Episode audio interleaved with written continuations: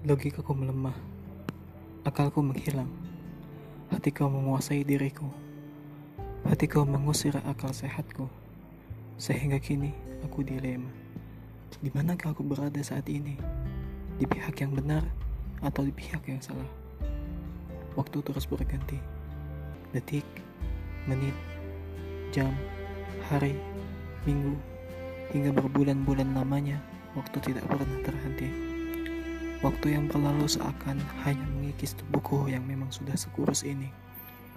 Hatiku merampas semua hak yang seharusnya kumiliki. Aku tidak bisa fokus belajar. Aku kehilangan semangat dalam menghafal.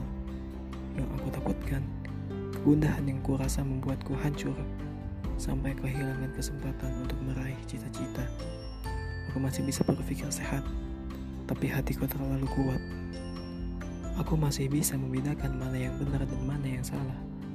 Tapi hatiku condong kepada sesuatu yang salah. Hingga saat ini, aku masih terus berusaha untuk melawan hati.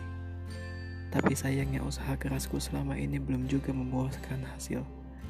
Sia-sia saja semua hal yang kulakukan. Aku tidak tahu lagi harus berbuat apa. Aku terjerat oleh perasaan yang membuatku menderita. Ingin sekali aku bercerita tapi pasti tidak akan ada yang bisa mengerti.